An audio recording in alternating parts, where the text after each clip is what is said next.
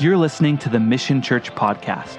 Each message comes from our Sunday morning gatherings where we worship in community, study God's Word, and grow in our faith together to the glory of Jesus Christ.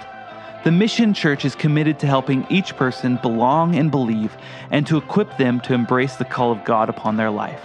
We pray these messages will build your faith and encourage you today. Uh, are you ready for this epic adventure? Uh, Genesis thirty-one. We're going to pick up in verse twenty-two. thirty-one twenty-two. If you're there, give me a big amen. Amen. And Laban was told on the third day that Jacob had fled, and he's furious. On the third day, what does that mean? Well, he was on a three-day journey himself, Laban was. So he's got to stop what he's doing. He's got to ride all the way back home, which is a three-day journey, because he was three days away from his house. Then he's got to assemble a team together. And then he's got to take that team and then have them pursue Jacob. Uh, so it doesn't mean that he charges after him three days after. It would take some time. So it's probably about seven to ten days after Jacob left. Uh, look what it says, verse twenty-three. Then he took his brethren with him, went home, got all his brethren, and pursued him, pursued Jacob for seven days' journey. Uh, took seven days for Laban on horseback to go find Jacob. Uh, Laban takes a few guys. How many people does Jacob have with him? Hundreds. He's got hundreds of servants. He's got giant flocks. He's got his, his twelve children, eleven boys and a girl. Uh, he's got just this giant city that's traveling. And Laban, a much smaller group, right? He could go faster. And it still takes him seven days, which tells us that uh, Jacob was making pretty good ground, right? And so Laban pursues him for seven days, and he's smoldering. I can't believe this, Jacob. He took all this stuff. He took all my grandkids. He took my daughters, and he's just smoldering, right? And he over. Took him. He overtook Jacob in the mountains of Gilead. Uh, the good news here is that Jacob is now in the promised land. The mountains of Gilead are east of the Jordan River, uh, so he's not crossed the Jordan River yet. Uh, but he that means that Jacob has made about a three hundred fifty mile journey. So he's he's covered some ground. And he's only about one hundred miles northeast, Jacob is, of Jerusalem, if he's in the mountains of Gilead. So that means he's getting close to home. He's still got about one hundred fifty miles to get to Beer Lahairoi, where his hometown was in Gerar, where his father Isaac lived. He's got about one hundred fifty miles to go. And so here's the stage, just so you can get the picture of what's going on. Uh, Jacob and this giant city of people, all the herds and everything, have gone three hundred fifty miles. They make it to the uh, mountains of Gilead, and they now set up camp. And so uh, they're going to take a break for a few days. Hey, we've been pushing hard. We still got one hundred fifty miles to go. And they set up their tents. They set up their camp. And they're going to rest for, you know, several days before they take off again, regathering their strength before they go on this journey, right? And it's there that Laban comes to him at the mountains of Gilead. Verse twenty-four. But God had come to Laban, the Syrian, in a dream by night, and said to him, be careful, be careful that you do not speak to Jacob, either good or bad. Uh, what is God doing here? Why does he need to do this to Laban? Because Laban has ill intent in his heart. And this seven-day journey, uh, Laban's not happy about it. And what's happening on this seven-day journey in Laban's heart? Oh, it's boiling up and boiling up. And he's stewing on it. So much so that God has to come to him and say, Laban, don't touch that man. And I am so encouraged by this. Uh, for one thing, we see God keeping his promise. God had told in the Abrahamic covenant, God had told Abraham, Isaac, and Jacob, I am with you. I'm going to make a great nation out of you. And I will bless those who bless you. And I will what? Curse those who curse you. In other words, divine protection on your life. Divine protection on the nation Israel. divine protection against anti-Semitism God promised the nation Israel. And uh, that is the covenant that God made with the nation Israel. But there is a spillover that applies to us, uh, that there is nothing that can come to you that God hasn't allowed. Aren't you thankful for God's divine protection on your life? I am thoroughly convinced that when you stand before the Lord, upon your death, you'll take your last breath here if you are in Christ. And you'll take your first breath in the presence of the Lord. And you'll be washed and cleansed and clothed with the righteousness of Jesus Christ. And I am thoroughly convinced you will be totally in awe of how many times God intervened in so many relationships and so many circumstances to preserve and protect you and to bring you on the path that he had for you. And here he has done that here for Jacob. Jacob has no idea this is going on. It's all in the, behind the scenes. Uh, but he speaks to Uh, Laban in a dream says, hey, don't touch my man. Uh, verse twenty-five. So Laban overtook Jacob. Now Jacob had pitched his tent in the mountains, and Laban with his brethren pitched his tent in the mountains of Gilead. So there they are. The showdown begins, right? Verse twenty-six. And Laban said to Jacob, uh, Laban is Jacob's father-in-law. It's Rachel and Leah's dad. Uh, Laban said to Jacob, what have you done that you have stolen away unknown to me and carried away my daughters like captives taken with a sword?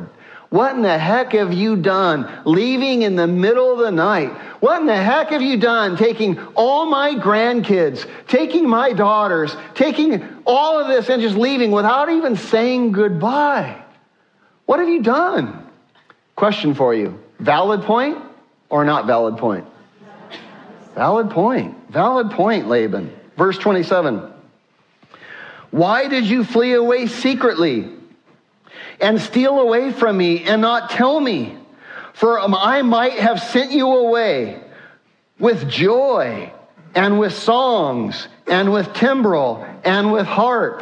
Or in other words, we could have had a giant party. We could have hired a D J. We could have had a big barbecue, and we could have sent you off with joy. Valid point or not valid point? I'm not sure. Laban hasn't been that kind. Laban has been pretty selfish. Laban has been pretty deceitful. Uh, I'm not sure. Uh, Laban might be a little too self-righteous here. I don't know that Jacob would have had his blessing. Verse twenty-eight, and you did not allow me to kiss my sons and my daughters. Now you have done foolishly in so doing. And I would agree. I can't imagine a dad not being able to say bye to his own daughters, to his own grandchildren. Must have broke his heart. Uh, verse twenty-nine, it is in my power to do you harm. Oh, the real Laban, will you please stand up, right? What do we just reveal? Laban had ill intent in his heart, right? Uh, Laban says, it's in my power to do you harm. Uh, in other words, I could kill you right now, Jacob. Uh, Jesus said, out of the abundance of the heart, the mouth will speak. And guess what just happened? Laban was trying to couch all his ill feelings in nice words, and what just happened? It was just revealed what was really in his heart. It is in my power to do you harm, but God your father spoke to me last night saying, look at those words, by the way, uh, the God of your father, the God who made a covenant with Abraham, with Isaac, and with you, Jacob. He spoke to me last night saying, be careful that you speak not, that you speak to Jacob, neither good or bad. I want you to know God had a reason for telling, giving Laban this dream. What was the reason? Because Laban wanted to hurt him, right? Wanted to take all, uh, uh, maybe harm Jacob and take all uh, Jacob's wealth back home with him, right? Uh, verse thirty. And now you have surely gone because you greatly long for your father's house. What do you think about that sentence? Laban says, oh, Jacob, I know that the reason you're leaving is because you long for your father's house. Is that the reason Jacob's leaving? No. Partially. Is that the whole reason? No. no. The reason I'm leaving is because I'm not safe with you. You've changed my wages ten times. You're always looking out for yourself. You've gone against me again and again and again. But notice what Laban is doing. Whose side of the story is Laban seeing? Only his side, and he's making himself look good. Uh, you're only leaving, I know, not because I'm a bad guy. I'm a great guy. You're only leaving because you long for your father's house. Uh, not really true, uh, Laban. Uh, a little delusional there. And that's the problem with us. We always see things our way. But look at the next question he asks. But why did you steal my gods? Interesting. The fact that Laban has false gods reveals that Laban doesn't have a deep relationship with God, right? There's a problem here. And uh, it also reveals uh, what did Laban do when he heard that Jacob had left in the middle of the night? Laban comes back home. He assembles the team. And before he goes and pursues Jacob, what does Laban do? He takes inventory on his house. There's all my stuff here. He better not have stolen anything. And the only thing missing were these false gods. Jacob doesn't know this, but his wife Rachel, we're going to learn, is the one who stole these gods. And Rachel did not tell Jacob that she stole these gods. Why? Because Jacob wouldn't have let her take them. And she wanted to take them. Why did she want to take them? Because Laban, her father, had hurt her. And she hurt people. Guess what they do? She wants to hurt him, right? Uh, so she takes them. And so uh, this is all going on here. This is what is going on. And here we see uh, how, how healthy is this family dynamic? This conflict that just follows Jacob wherever he goes. When he left the promised land of his father's house, what did he leave behind? A wake of conflict behind him. And now he leaves Haran, and what does he have behind him? A wake of conflict. And you know what we find? Passive-aggressive behavior degenerates our integrity. Jacob doesn't look good in this situation. He just got rebuked by Laban. And the reason he got rebuked is because he went through the back door. Do you know what I mean when I say the back door? Are we all on page on what that means? He left without addressing the issues. Uh, don't ever, don't, don't be a backdoor Christian. Don't be one who just avoids conflict and, and just says, well, I'm just not going to talk to them anymore. That's what I mean by going out the back door. Hey, why aren't you returning my text? Radio silence.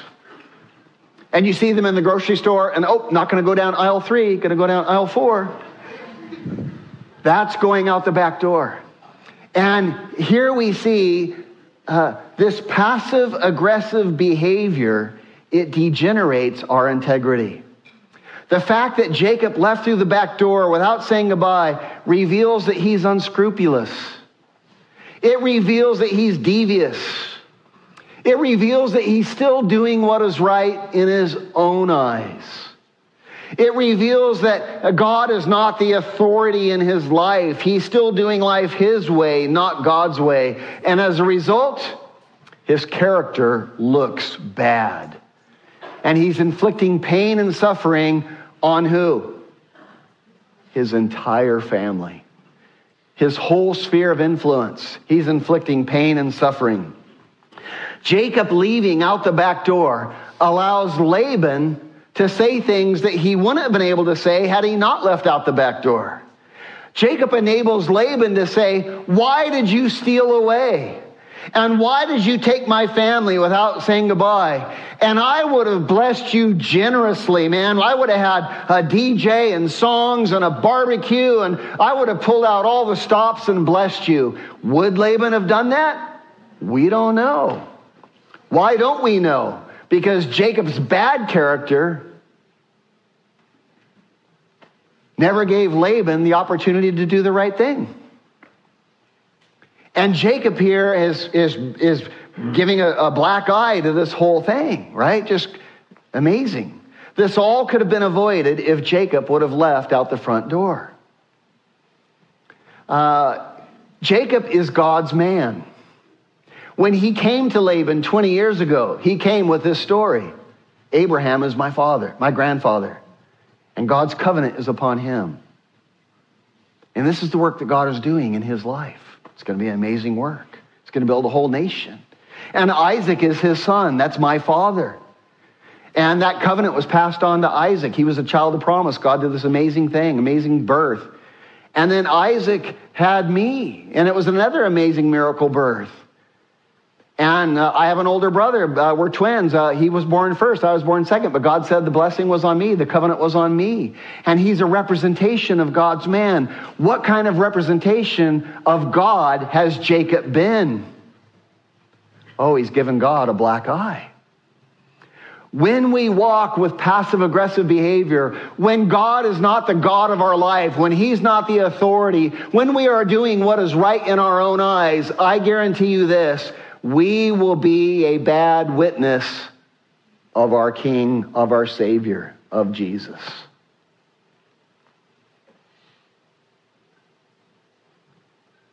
If we walk in obedience to the Lord, we can be a great witness of what it means to be a child of God. But we have to walk in the ways of the Lord. Uh, there is a time when King David fell into deep sin. And Nathan the prophet came to him. And he says, David, what have you done? And he confronts David in love. And Nathan says, David, you have given the heathen a reason to blaspheme. A reason not to believe in God. A reason to curse God. A reason to say, oh yeah, look, calls himself a Christian. Now the heathen are going to blaspheme no matter what, because they don't want to walk under the authority of God. They don't care about God. They're going to blaspheme no matter what. But what Nathan said is, David, you've given the heathen a reason to blaspheme. And Jacob has given God a black eye by not walking under the authority of the Lord. And so will you and I when we are doing what is right in our own eyes. When we are taking the easy path, right? Uh, we will, we will give uh, the Lord a black eye. Uh, it's amazing that God puts up with us, is it not? God restored King David. God's grace and mercy is amazing. And God is working in Jacob's life. And I am so thankful that God takes messed up people, that the patriarchs of the Bible are just sinners like you and I, selfish and greedy and doing the wrong thing. And God takes them and transforms their life over time.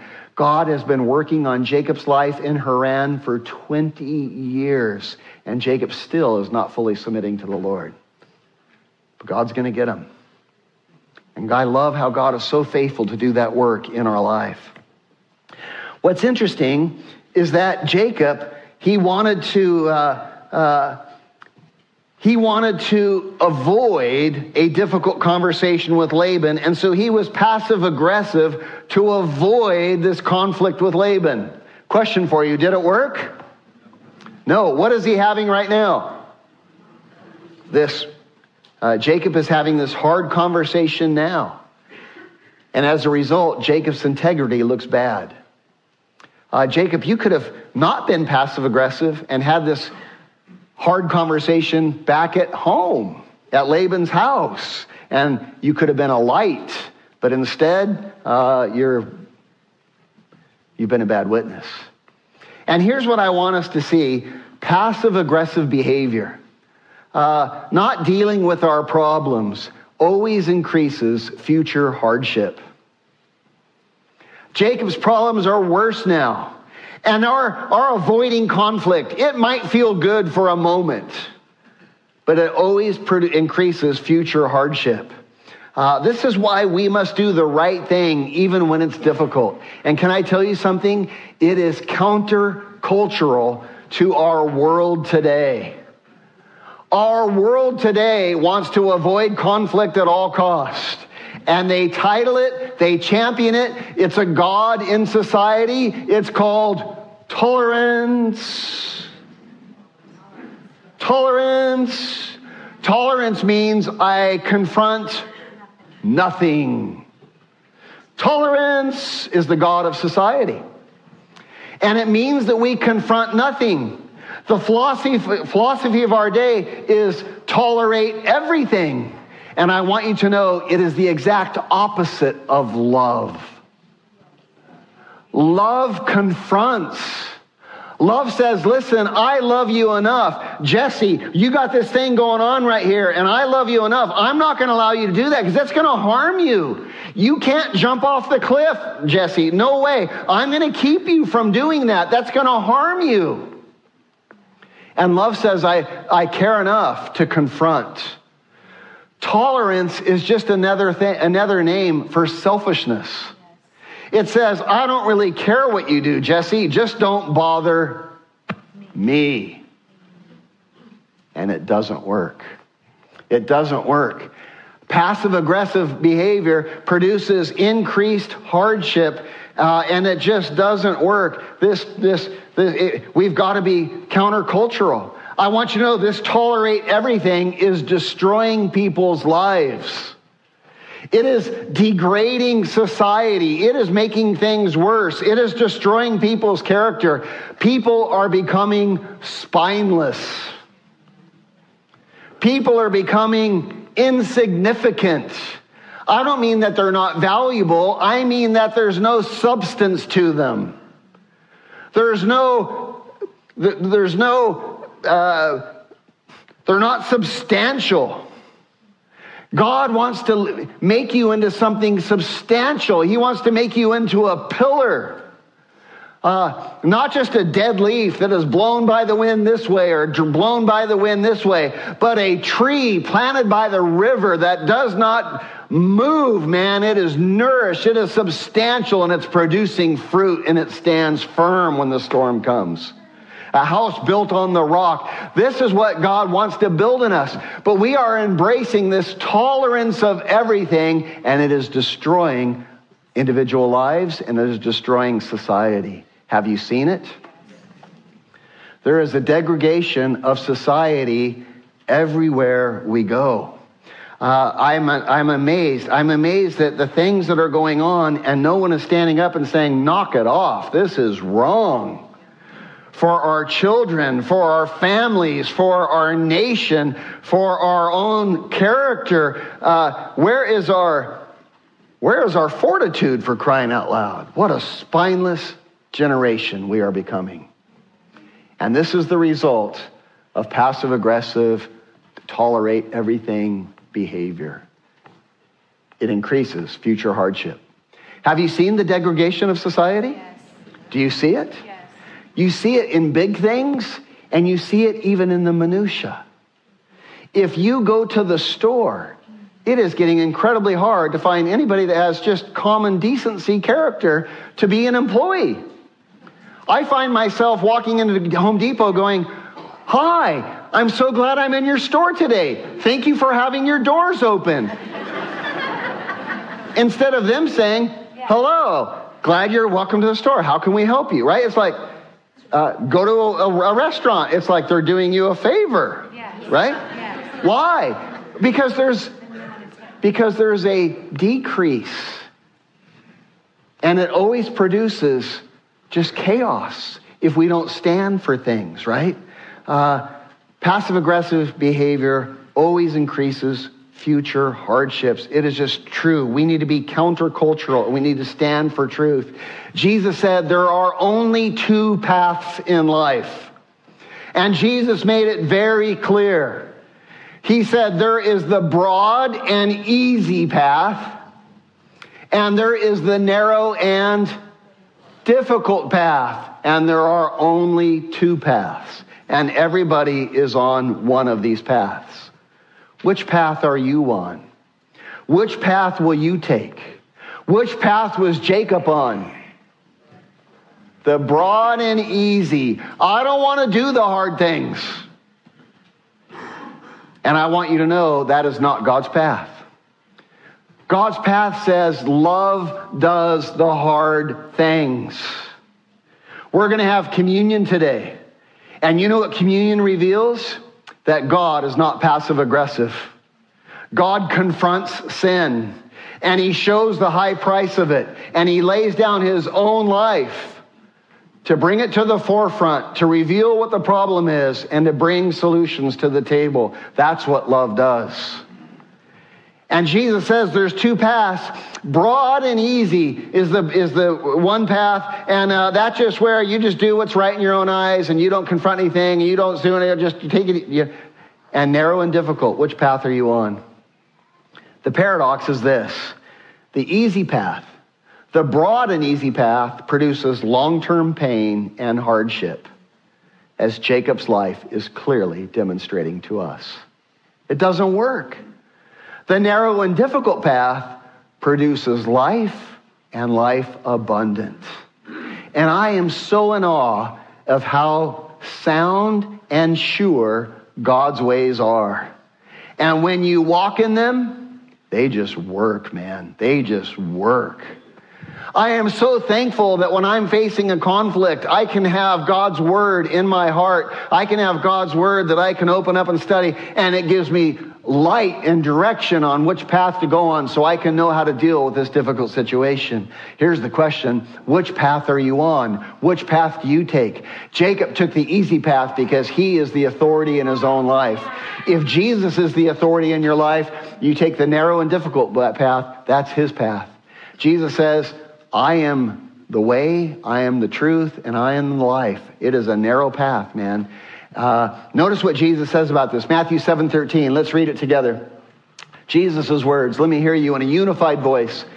Enter by the narrow gate, for wide is the gate and broad is the way that leads to destruction, and there are many who go in by it. Let's pause there. Broad and easy are the path that most people are on, but where does it lead? To destruction. On the other hand, narrow is the gate and difficult is the way which leads to life, and there are few that find it. Narrow and difficult, what does that mean?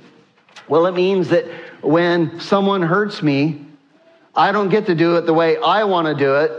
I have to do it the way what? The way God says to do it.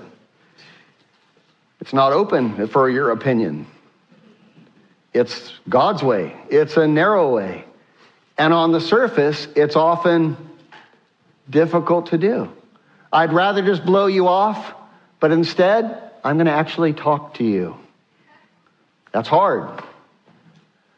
I'd rather ignore this problem in our life. Instead, I'm actually going to confront this problem in our life. That's difficult. And now to do it God's way instead of my way, confronting like, well, yeah, but no, that's your way. His way is first look at the log in your own eye before you go confront the speck in your brother's eye. And consider yourself how much you have sinned before you go and judge your servant. And consider how much God has forgiven you before you go bring. That's the narrow way. And it brings life. And it brings life abundant. As God's people, let's be those who are on the narrow path. Let's don't be those who go around and just do it the world's way. What is the world's way? Well, it's broad, it's easy, it looks like this. Hey, I want to tell you something, but don't tell anybody. Can you believe what Bill did? Oh my gosh, Bill is such a jerk. Do you know what he did? He did blah, blah, blah, blah, blah, blah, blah. I can't believe Bill. Or I can't believe Sally, right? Uh, that is the broad and easy way, and it leads to destruction. Let's don't be that way. Let's don't be that way. Talking about other people's problems behind their back. Speaking derogatorily of others. Leaving the, their house, leaving the party and going, well, she thinks she's amazing, doesn't she? She just did all this. And You were just at their house. Why are you talking about them on the way home? And all that laughter is nervous laughter, isn't it? As you leave the family party. That is the world's way. Jesus says, that's not my way. Don't go down that path. May we pay attention. May we not speak derogatorily of others. It's off limits for a Christian. It's off limits. If you have something that needs to be said about them, who do you say it to? To them. It's off limits. That is the narrow and, and difficult way. That is God's way. Uh, I want to have a little fun with you for a second. Uh, be a child of God. You see, cockroaches love darkness. But God's people love light. Don't be a cockroach. How many of you like cockroaches? How you like stepping on them? They're horrid, aren't they? And the moment you turn on the light, what do the cockroaches do? Hide in the darkness. That is people. That is a proverbial picture of the world. Oh, I'll talk about Bill. I'll talk about Bill. Here comes Bill. Crawl under the hide, you little cockroach. Talking about Bill. Talking about Sally. Don't be a cockroach, man. Uh... God's people love the light. What would you guess on this fourteen-day, three hundred fifty mile, maybe longer, fifteen-day, sixteen-day, I don't know how long, three hundred fifty mile journey, what would you guess that Jacob and Rachel and Leah are talking about on this long journey?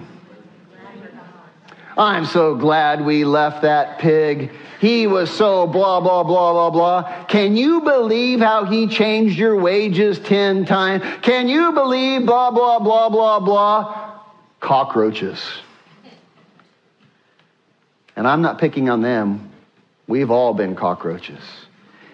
And I am so thankful that Jesus can take a cockroach and turn them in to a child of God. But know this, no cockroaches enter into the kingdom of heaven. He wants to transform us. It's not okay. What do you think Laban was doing on that seven-day trip to go catch Jacob? What do you think he was saying? Oh, I can't believe Jacob. He always wrongs me. He's taken advantage of me for the last twenty years. No more. I'm not going to let him take advantage of me anymore. As a matter of fact, when I get there, oh my gosh, I think, you know what? I think, I think, I think Jacob deserves it. I'm going to put him down. I'm going to, and I'm going to take all my stuff back. And God comes along and says, you better stop right here. But what was Laban doing on that journey? He was being what? A cockroach, you knew. He's being a cockroach. Uh, let us not be cockroaches, man. Uh, uh, when, uh, well, look what Jesus said about cockroaches, by the way. Uh, do you remember Jesus' words on cockroaches? Well, I'm tongue-in-cheek a little bit, but look at this. John three nineteen, uh, look at this verse. And this is the condemnation. That light has come into the world, and men love darkness rather than the light. Why? Because the deeds were evil. And so when light comes into the world, what do they do? Scamper off and flee from the light. And the light is who? Jesus. The light is the lordship of Jesus Christ. Walk in the light, and you'll be children of the light. And the light will illuminate your path. And he will lead you on a path that is full of wisdom and discernment. And you will have life and life abundant. Uh, this is what Jesus says. Light's come into the world. The problem is men love darkness more than they light because their deeds are evil. Or in other words, loose paraphrase, because they're cockroaches. Uh, let's go on. For everyone practicing evil hates the light and does not come to the light, lest his deeds should be exposed. But he who does the truth comes to the light, that his deeds may be clearly seen that, and read this, pay attention to this, that is, that is, their deeds might be clearly seen that they have been done, what? In God. It was right. It was really good the way you handled that. It brought life. It healed our relationship. It grew me as a man. It improved our family. This was God's work in you. Way to go. Way to go. Uh, big difference. So how do we do it? How do we walk in the light?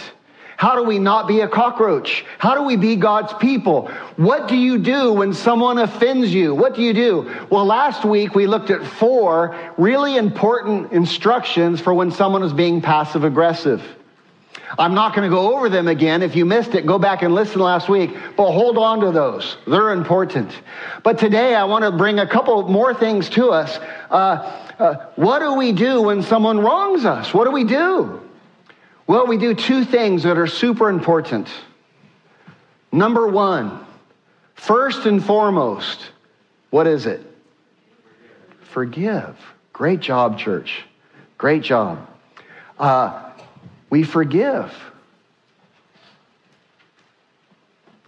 Why do you look at the, the speck in your brother's eye?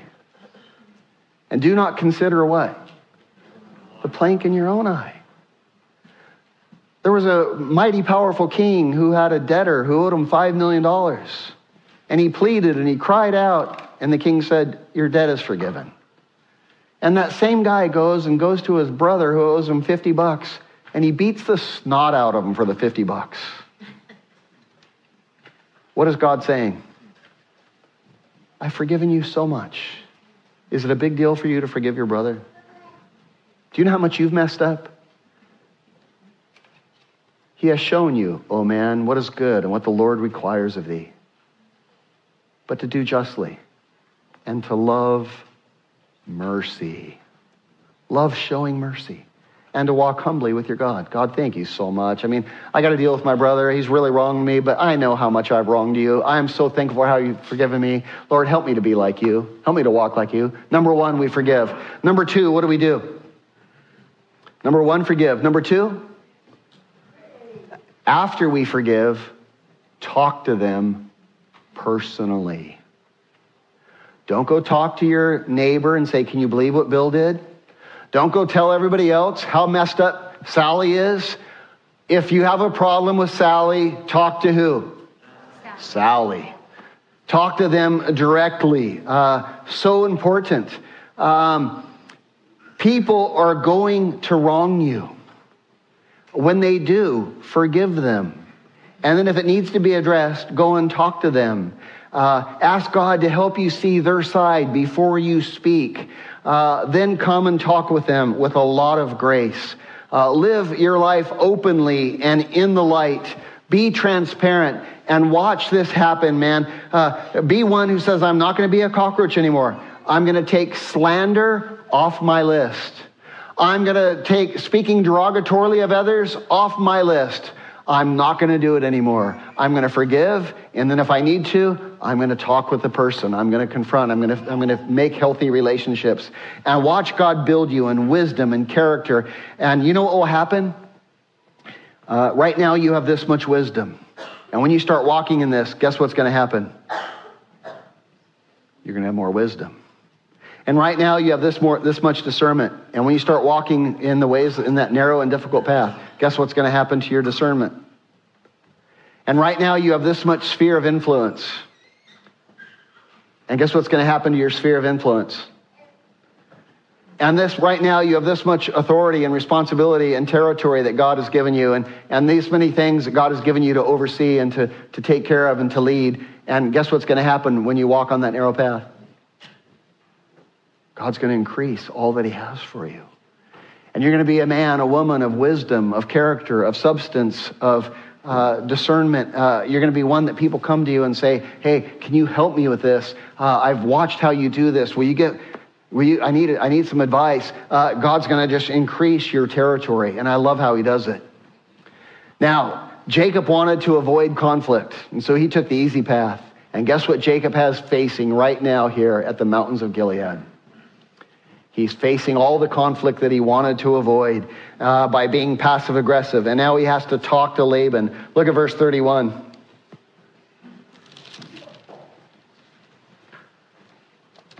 Jacob, uh, excuse me, Laban said to him, "Hey, why did you leave in the middle of the night? Why did you steal my gods?" Jacob's going to answer these questions. Uh, Jacob answered and said to Laban, "Because I was afraid. For I said, perhaps you would take your daughters from me by force, that you would hurt me and take my daughters and all my, well, my, my wives and all my wealth and everything." In other words, Jacob is saying what? I'm not safe with you. I'm not safe with you. That's why I left in the middle of the night. I'm not safe with you. And here's what we see. Jacob is still having to do the very thing that he was what? Avoiding with passive-aggressive behavior. He didn't want to do this because it's hard to do. He was trying to avoid it. Let me just ask you, did it work? Doesn't work. So don't fall for that temptation. Uh, you're going to have to deal with it anyway. Um, being passive-aggressive accomplished nothing. It only made matters worse. Uh, I was afraid, for I said, perhaps you would take uh, your daughters from me by force. Verse thirty-two, with whomever you find your gods, do not let them live. Oh my goodness. Do you know what Jacob doesn't know right now? Rachel stole his gods.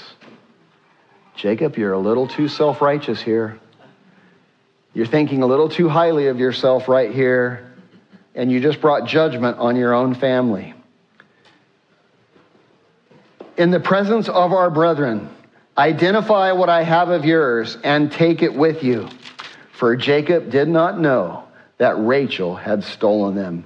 Uh, what do you think happened on Rachel's face when he said, whoever took them, let them die? What do you think Rachel did? Oh, man. And if this was a movie, can you imagine the tension building? And Jacob, uh, Rachel's there just like, oh, my gosh, I'm in huge trouble. And she's just uh, just afraid. Uh, I, this brings out a really interesting point, I think, that we need to hold on to. Um, Jacob is now confronting Laban, right? It's the very thing he didn't want to do. And here is a good thing for us to see. In confronting others, we are often too self-righteous to see the truth. Jacob is there thinking he's so righteous, like, I don't have anything of your... Is that true? No, actually, you are very guilty right now, right? And in confronting others, we are often too self-righteous to see the truth. And when that is the case, we will say stupid things that bring more harm upon us, as Jacob just did right here, right? Uh, verse thirty-three, and Laban went into Jacob's tent and into Leah's tent. And it's kind of like a movie. How many of you have seen those movies where the F B I comes in and they start turning over all the drawers and going through all the stuff? And and uh, and then they go into the two maids' tents. But he did not find them, didn't find the, the false gods, the idols. Uh, then he went out of Leah's tent and he entered into Rachel's tent. And if this was a movie, man, you could feel the tension building, right? Like, we all know them, that Rachel's got it. And he goes into Leah's tent. We go, oh, he's in Leah's tent. Good. And then he goes into this next tent. This, and we're like, whew. And then he walks into Rachel's tent. And we're like, what's going to happen? Right? Is Rachel going to die? Tension builds. Be a great movie. Verse thirty-four. Now Rachel had taken the household idols and put them in the camel's saddle and sat on them. Uh, when your gods can be sat on? Just saying. When your gods can be stolen? Just saying. Rachel's going to use the excuse, you can't check my saddlebags because I'm on my period. And the Bible is kind of making a mocking joke of what her idols are worth.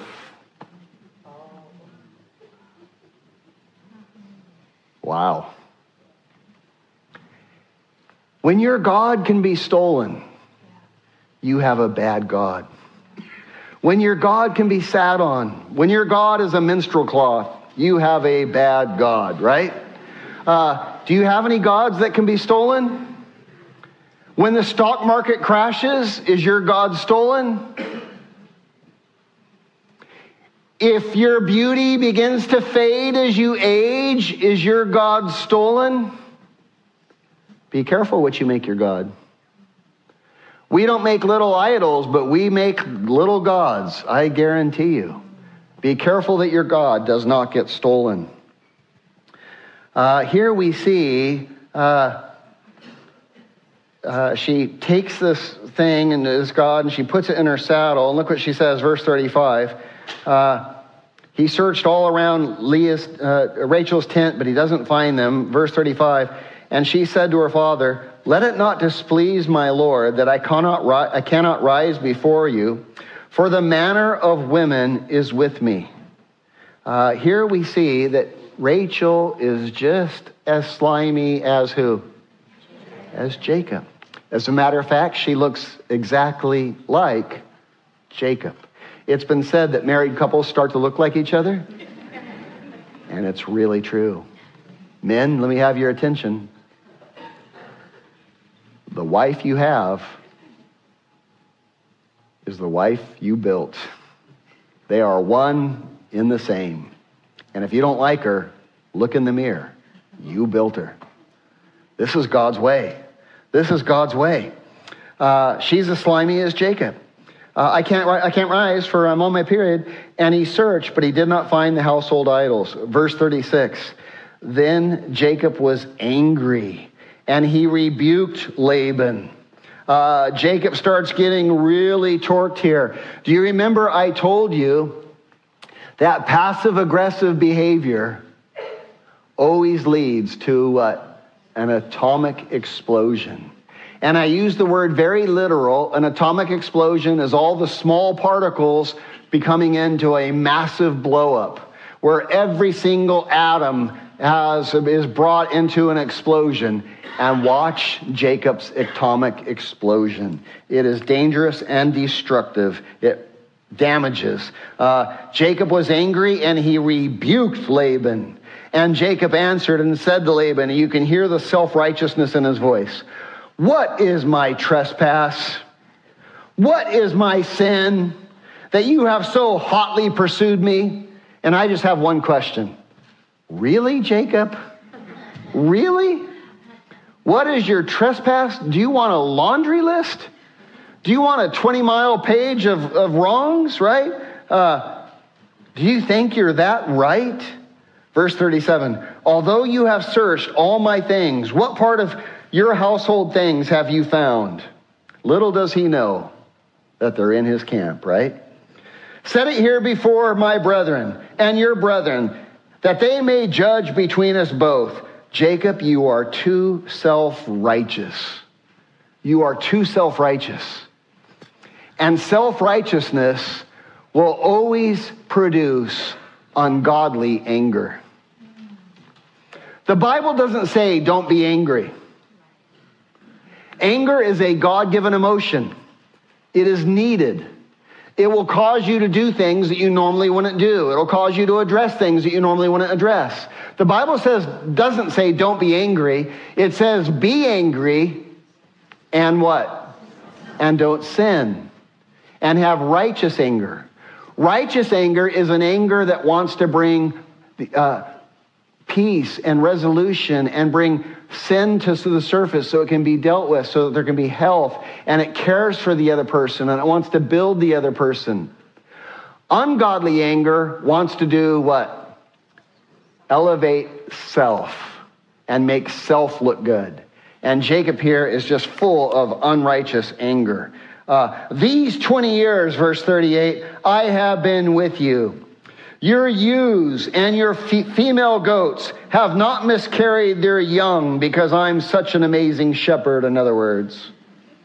And I have not eaten the rams of your flock. I haven't taken any animals from you. Verse thirty-nine. And that which was torn by a beast, I didn't bring it to you. When, when a wolf came and got one of the sheep's, I didn't say, sorry, Laban, you lost a sheep. No, I replaced it with one of my sheep's. I didn't bring it to you, right? Uh, uh, verse thirty-nine. Uh, no, where was I? Uh, Yeah, thirty-nine. That which was torn by the beast, I did not bring to you. I bore the loss of it. You required it from my hand, whether it was stolen by day or stolen by night. Uh, Jacob's atom bomb is just going off, man. There I was. In the day, the drought consumed me, and the frost by night, and the sleep departed from my eyes. And I walked to school as a child, twenty miles uphill in both directions in the snow. Thus I have been in your house these twenty years. I have just been so selfless in serving you. I served fourteen years for your two daughters and six years for your flocks. And you have changed my wages ten times.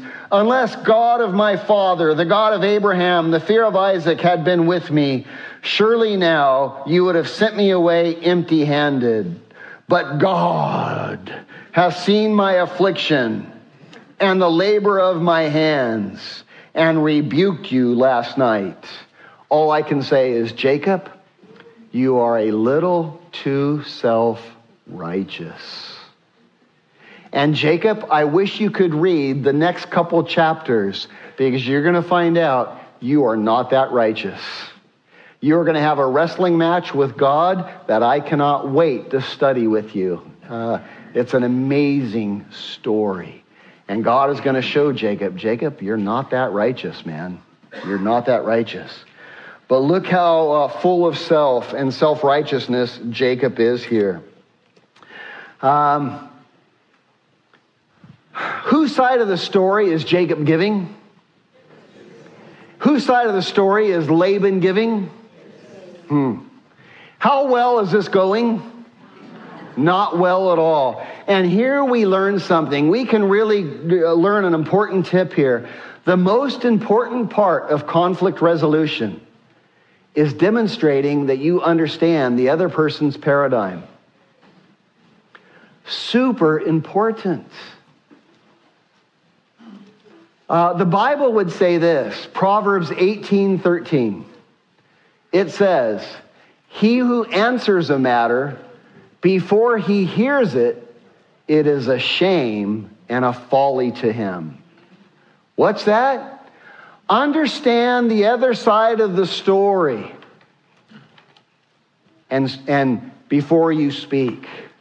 He who answers a matter before he hears it, it is a shame and a folly to him. Far better to really grasp and understand everything that the other person is trying to tell you before you speak, in other words. Jacob neglected this important step. Whose side of the story did Jacob explain? Jacob's. Whose side of the story did Laban explain? Laban's. No wonder Jacob and Laban have conflict all around them all the time. Here is a great tip for conflict resolution. Never explain your paradigm until you have first explained the other person's paradigm. Did you catch that? You might even want to write yourself a note. Never explain your paradigm until you have first done what? Explain the other person's paradigm. Do you see, do you understand what hinders hearing in a conflict resolution, in a conflict? Do you understand what, what hinders hearing? What keeps me from hearing you? Well, I want you to know my side. And the moment that you say anything, I interrupt you because I want you to know what? My side. And you know what is far better? Just stop and listen. And learn everything about their side. And then explain to them their side, and then their ears will be open to hear your side. How different things would have been if Jacob would have done this. You see, if we do this, the health of our relationships will increase radically. People will go far with you if they feel like they are heard, if they feel like they are understood, and if they feel like they are cared for. Can I give you another proverb? Yes. Yes. This one you'll have to think about. It's deep. I'll repeat the first one first. Proverbs eighteen thirteen, he who answers a matter before he hears it, it's a shame and a folly to him. Or in other words, he's a fool. He's not walking in wisdom. Now, here's another one. Uh, that one's telling us what's on your screens, basically. Speak the other person's paradigm before you before you do anything else, right? Uh, here's another one. Even a thief is not despised if he steals because he's starving. Do you understand? Even a thief is not despised if he steals because he's starving. Well, let's explain. If I hear a thief break into my house at three in the morning, guess what I grab? A, a weapon, a baseball bat. You all went for shotgun. All... a baseball bat, uh, whatever. And I come downstairs. This is proverbial, okay? I come downstairs and I'm ready to kill this thief. Why? Because I have a family to protect. I want to protect my wife. I want to protect my kids. And so I'm ready to kill this thief.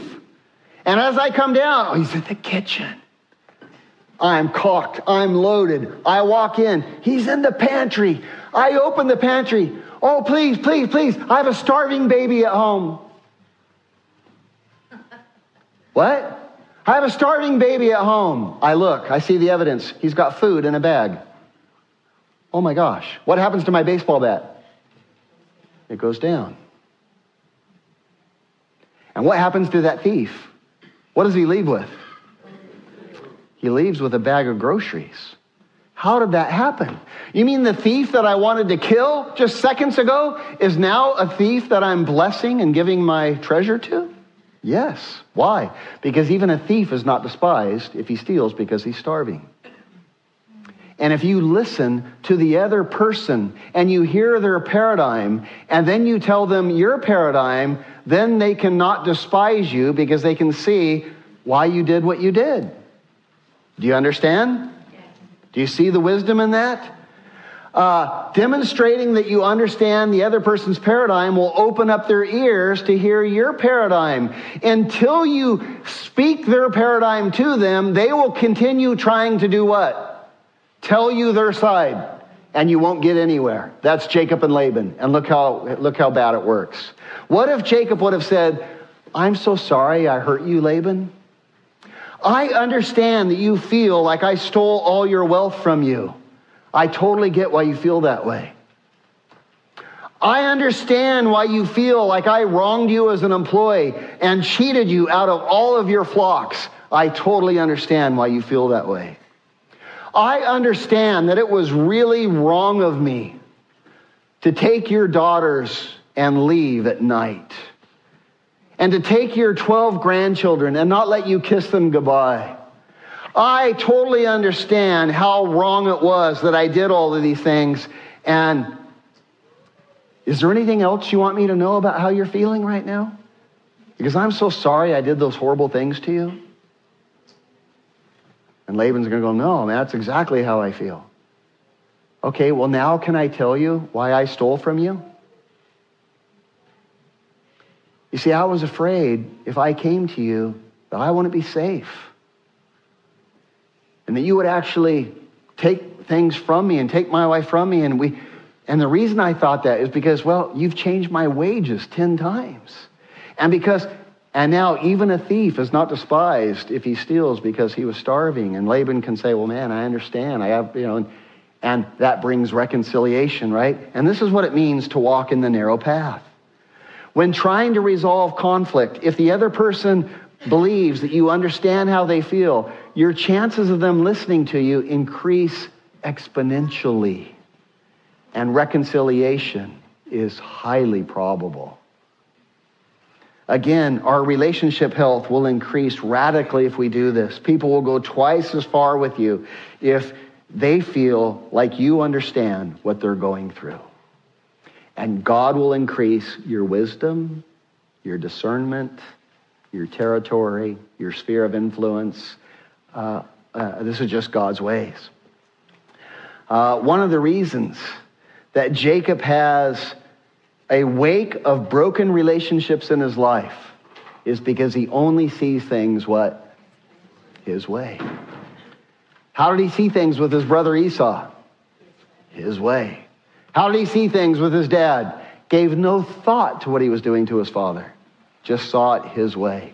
How does he do with Laban? Only sees his way. And this is why he's got a wake of broken relationships behind his boat. Uh, and he will continue until he changes. Um, I want you to notice something very interesting.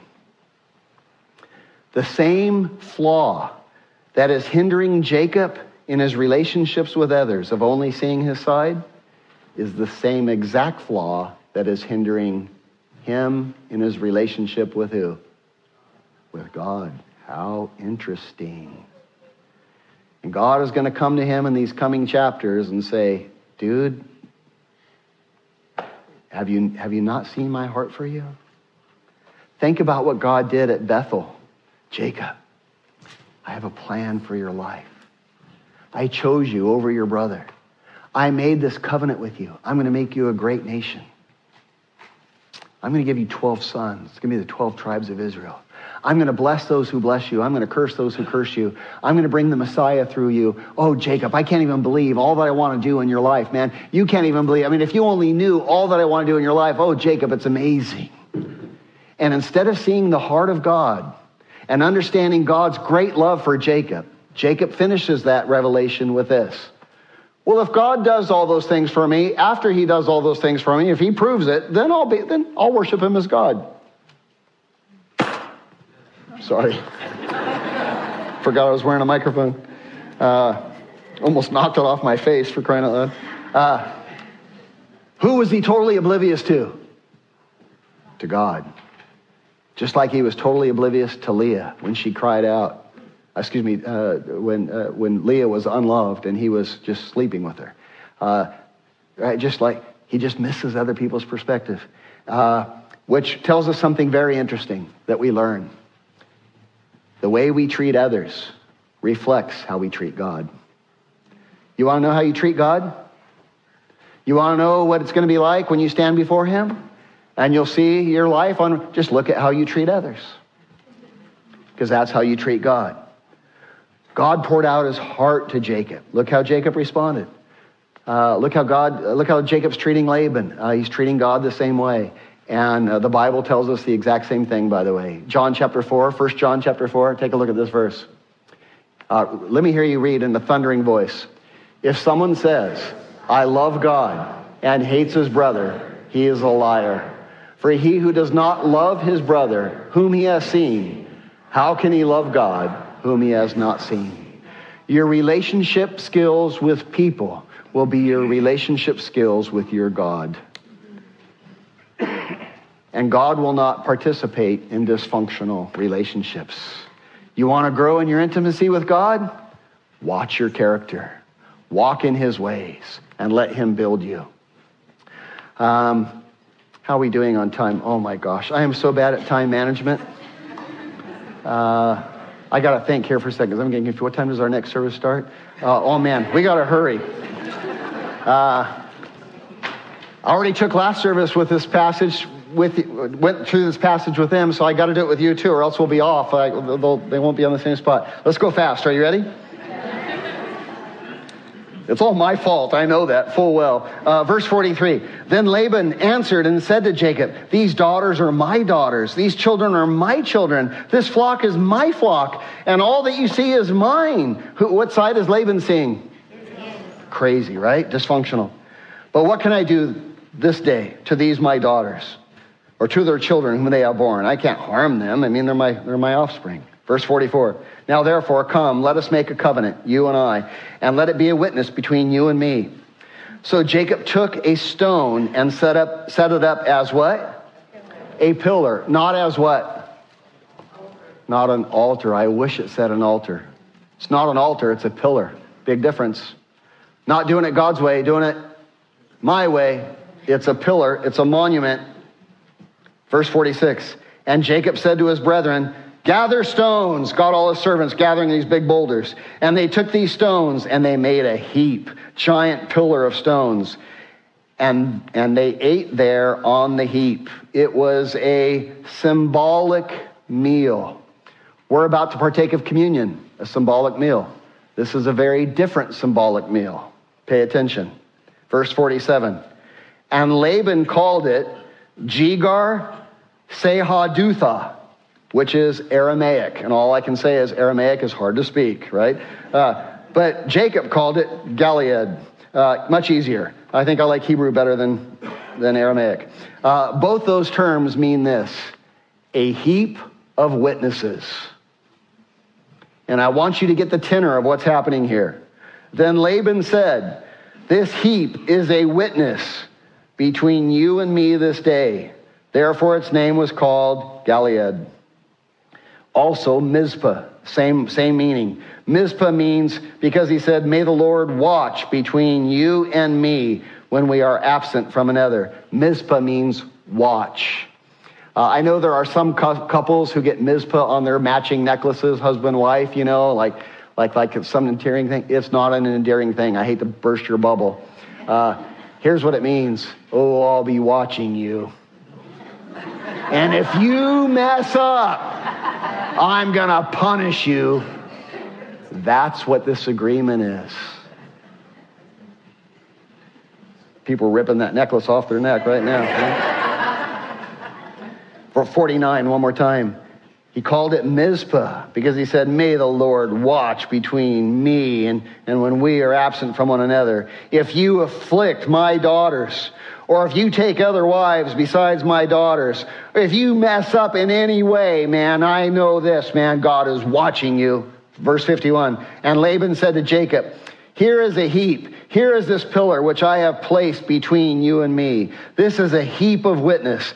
This is a pillar. This pillar is a witness that I will not pass beyond this heap to you, and you will not pass beyond this heap of this pillar to me for harm." Do you see what they've set up?